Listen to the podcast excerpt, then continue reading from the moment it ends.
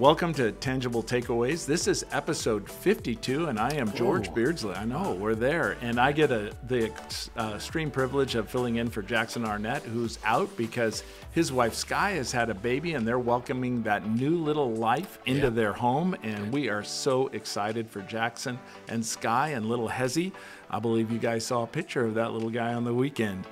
Hey, this week in Tangible Takeaways, we're going to talk about the secret of contentment. Mm. And it's a secret, and we're excited to learn about what that means. Yeah. No, it's going to be a fun conversation, George. Just the, the secret of contentment, just waiting on the Lord. And then the fun part, we get to talk a little bit about our hot music list right That's at the beginning. Right. All that and more on episode fifty-two of Tangible Takeaways.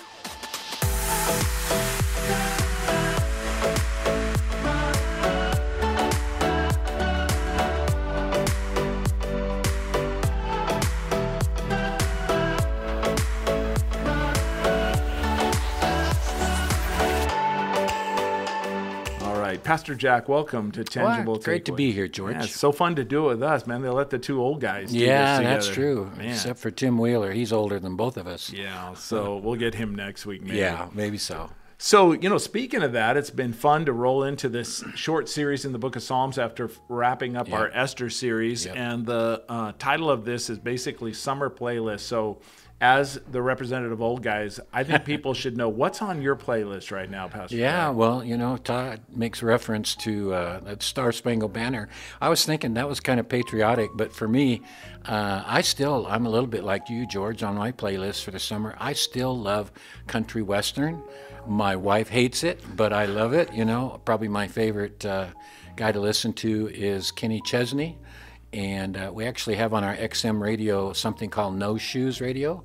I'm not sure you've ever heard of that before, no. but it's him and his playlist all the time. But we also enjoy um, Lauren Daigle. You know, Linda's really much into Christian music, and uh, it's kind of funny when we think about this. I'll make reference to it in a minute, but I still am, uh, because I'm an old guy, I still love some of the hymns of the faith, some yeah. of the old ones. I really do. Well, that's fun, man. I think I've been listening to a little jazz music lately, oh. like a guy named Earl Klugh, and been listening, and also maybe on the uh, bluegrass side, a little Nickel Creek. Yeah, Nickel Creek. So those Creek, have been kind of some that. of my fun go-to listening, and they're really good summer, for my opinion, yeah. summer listening. Yeah, got it. Well, even as we reflect a little bit on the message from the weekend, I was just thinking of the purpose of the Psalms and the repetition of the Psalms, like was mentioned to us. Um, Do you have any personal disciplines, Pastor Jack, that just remind you of scriptural truths?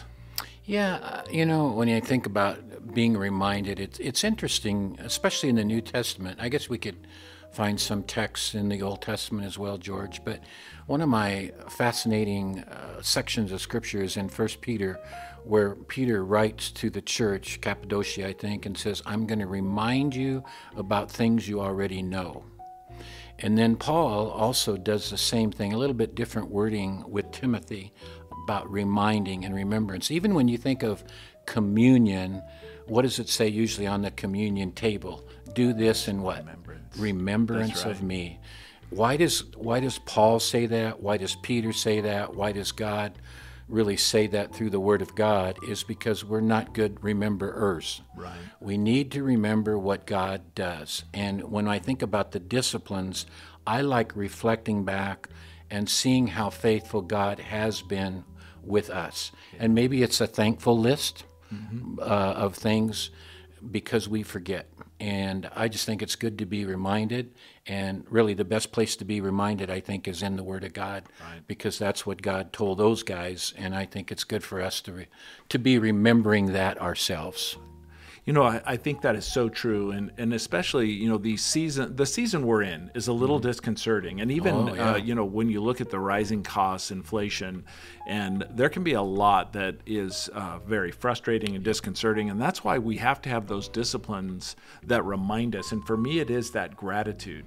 Yeah. Even when I start in my time in the Word of God, which is, you know, almost every day to read the Word of God, to be reminded of right. His promises. But then my time of prayer to just start with thanksgiving. Yes. And it's the same things I thank God for the day before yep. and the day before that, whether it's my wife or my kids yep. or my grandkids, yep. because it's a, it's amazing when I start thanking God for the blessings in my life, how much those begin to be elevated, His goodness begins to be elevated, yep. and those things or frustrations of mine begin to diminish. Yeah, and George, that's probably, you're probably a little more intentional about that than I am, you know, just eliciting those things. But I, I have um, uh, grown more, I mean, maybe it's just, I don't know, maybe it's just being older, but maybe I am more thankful than I've ever been, with a life of reflection, looking back and seeing how faithful God has been to Linda and I and our family. And that does tie into a little bit of the message this weekend about waiting on the Lord. But I just think, gosh, God, you've been very faithful. That doesn't mean we haven't had problems. I could list those too. But the the big, big issue is that thankfulness, and just being reminded of that, to me, doesn't go away. So true. And you brought it up, waiting on the Lord. That was a big part of our sermon this last yeah. weekend. Um, why do you think that waiting on the Lord is such a difficult thing to do? And, you know, have you, how have you learned the discipline of waiting on the Lord? I don't think so. Well, that's, you know, being honest. Yeah, I, I just think, and again, it might have a little bit to do with with uh, what's going on in my life. And, me, and, and, and even in the message, Uh, we shared about different kinds of waiting. Mm-hmm. Uh, you know, I think there's a, a waiting of, of almost anticipation in a joyful way. We can wait on some things, maybe like even the birth of Hezzy. Yeah. We're in waiting for that. Our son, our youngest son's wife, is pregnant. I think she's due on September sixth, and so we are waiting on the Lord, but we're waiting with anticipation, joyfulness. But there is other kinds of waiting where there's maybe apprehension. You know, we have so many people in our church that are going through such difficulty with uh, maybe cancer-related things, or even some consequences of COVID. Um, and, and that is difficult, to wait on some improvement there or whatever that that uh, people might be experiencing. I just told someone on the phone the other day, I don't think there's a, a more wonderful word, George, in our dictionary besides, what word do we want to hear when we're dealing with cancer? Yeah. What word would that be? Yeah, that word clear, or, you know. Mm-hmm. We want to clear. Cancer-free. Cancer-free, that's what we want to hear. Or what's the other word that starts with a B? Benign. Benign. I don't right. think there's a better word that we can hear from someone when uh, we're dealing with loved ones or people we care about. We're waiting on God. We're waiting to see what kinds of maybe margins that that person had experienced in their surgery. But when that doctor comes out of that room and says benign, uh, that's a beautiful word. Yeah. And I think that waiting on the Lord gets difficult, Jack, because so many of the things you mentioned, at least there's a finish line of resolution. But yes, then there's yes, that when, good point. waiting when, man, there is just no line. Yeah. It's like the resolution, we can't see it. Maybe mm-hmm. it doesn't no. even appear on our horizon. Yep. Um, that has got to be the most difficult waiting, and I would agree with you. I don't know that I've learned the lesson yeah. of what that is, but I do believe, Pastor Jack, that it's not, you know, it ties in with my next question that I wrote down, but Um, I want to talk about contentment, yeah. and it was mentioned, but I want to say, why is contentment such a difficult thing for people to grasp? I, I, I think part of that is we're kind of dumb, and we're slow learners. You know, you know, you and I have reflected on this before, but you know, Paul says, "I have learned to be content," mm-hmm. and so that's something that comes really through experience. And I think there's a huge component of that that's even choice. Right. It's even decision. I have to make that decision to be content. But when, you, you know, it's kind of interesting just reflecting on a couple of things we've already said. When I think about, uh, we maybe can over-exaggerate spiritual maturity, but I, I think two of the components, George, of spiritual maturity is learning contentment and learning thankfulness. Right. When I think about people that maybe I respect or have Uh, some admiration for in their walk with the Lord, often it's they're very thankful, contented people. Right. You know, it's interesting, in that passage, the Apostle Paul said he's learned the secret yes. of contentment. Mm-hmm. And what's fascinating about that is you recognize the fact that a secret is something that, you know, it's almost like most people don't get this. Yeah, it's it's That's you know, right. when we talk about something that clicks, something that works, we tend to use the phrase, what's your secret sauce? Yeah. Like we want to know what is, because yeah. most people don't get this. They don't get it right. So yeah. what is the secret yeah. of contentment? Right. And that's a, you know, that's a puzzling thing. We have to think and we have to dive deep. I've, I've reflected on that secret because I believe most people don't get that. Yeah. And I think, I think what the Apostle Paul is getting at is that contentment does not mean that we have any sort of lack of desire. We may want resolution to our medical uh, prognosis. Issues, yeah. Maybe we want to find that person and get married. Maybe we want some sort of financial relief. We have desires, mm-hmm. but what is the secret of contentment in that situation where we do have those desires? Yeah. And I think the, the the secret is that we have a desire, but it never supersedes our desire to honor God. Yes. And to move yeah. forward in His plan and in His timing, because so often I think the lack of contentment leads us to make the worst choices we ever make in our life. Yeah, that's an interesting thought. When, you know, just in life, when we don't have that, the decisions we make are probably pretty stupid. Yep, I would yeah, agree. Yeah, because they're that. just, you know, they're yeah. they're born out of a, a lack of thanksgiving and a lack of contentment. Yeah, yep, I would think so.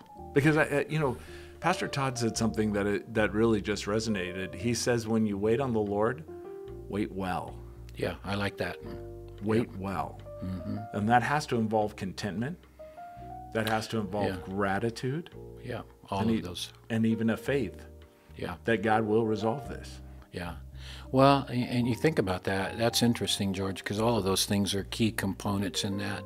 Because I'm not sure it's, you know, there's a lot of passages, even if we had time, we could look at Isaiah forty, uh, you know, that verse that, it, you know, uh, how does it go? I think I wrote it down, but it's that one about you shall gain strength and, you know, run with that. I can't remember exactly how it goes, but it's the idea where it says, um, I don't have it right here, but uh, I think uh, the prophet there talks about, um, you know, renewing our strength and gaining that. And he says, you know, rest in Jehovah. This is uh, in Isaiah forty, thirty-one, but they that wait for Jehovah shall renew their strength. Mm-hmm. So our strength will be renewed when we wait for Jehovah. It's a very familiar passage. And it says, they shall mount up with wings as eagles. They shall run and not be weary, and they shall walk and not faint. But they that wait for Jehovah shall renew their strength. So our strength is renewed in our waiting to be able to do that. I like that. And, you know, now that you said that, it just kind of struck me, uh, yeah. Pastor Jack, because I think I think we need to take those concepts that are obviously true biblical concepts and then and break them down into our life, uh, in our own life. Because how does waiting on the Lord renew our strength? I mean, yeah. practically speaking, and I think it's because the flip side, when we continue to run ahead in our own strength and try yep. to make things happen in our own power, we exhaust ourselves. Yes, that's Because good. We're trying to contend with what uh, maybe is happening in a way mm-hmm. that isn't going to be honoring to the Lord or even going to be a resolution yep. to the problem. Yep. But that when we wait on the Lord, it's in a sense we're not wasting our energies mm-hmm. on things that we cannot control, that we cannot con- change, and we are waiting to step a ho- uh, forward in the resolution that God yeah, gives Yeah, George, us. I like that because that does kind of energize us if we're doing Doing it properly, right? In that sense, in the right order. Yeah, yeah, that is so good. Well, Pastor Jack, this is like incredibly fun for the you and I. I mean, yep. we have had the privilege to serve together at H D C for a long, long time, and to sit at a Tangible Takeaway. And you know, we're we're missing one Jackson Arnett uh, requisite young guy, and they put two old guys in here. This is kind of this is kind of fun. So yeah. I appreciate that. Well, um, George, before you even think about closing, just uh, remind our people about our kids away at camp this week.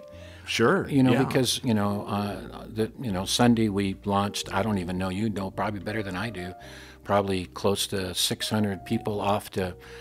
three different camp experiences. And, and you and I both believe in camp. You, yeah. We know that God makes some... Uh, When when these young people get away from the distractions of life, they can hear what God wants them to hear, and I just believe God can do some pretty good stuff this week. You know, and what a great reminder, because as people are watching this episode of Tangible Takeaways, mm-hmm. you're right, our mm-hmm. kids, around five, six hundred yep. people are up at camp right now. But it's interesting we tie that into waiting on the Lord. Okay. Because part of the problem with waiting on the Lord is the distractions of this life. Yep. And all the things that are going uh, away tend to distract yep. us from just focusing yep. on what God has for us. And when you take right. a bunch of kids up into the mountains, yep. all those distractions are removed. Yes. And they have a chance to just focus on what God has to say and for them. So what Here. a what yeah. a great reminder. As you're watching Tango, t- Tangible Takeaways right now, maybe just take a moment and pray for our kids, pray for the leaders, yes. but pray that God would impact them in a real powerful way this week. Yep.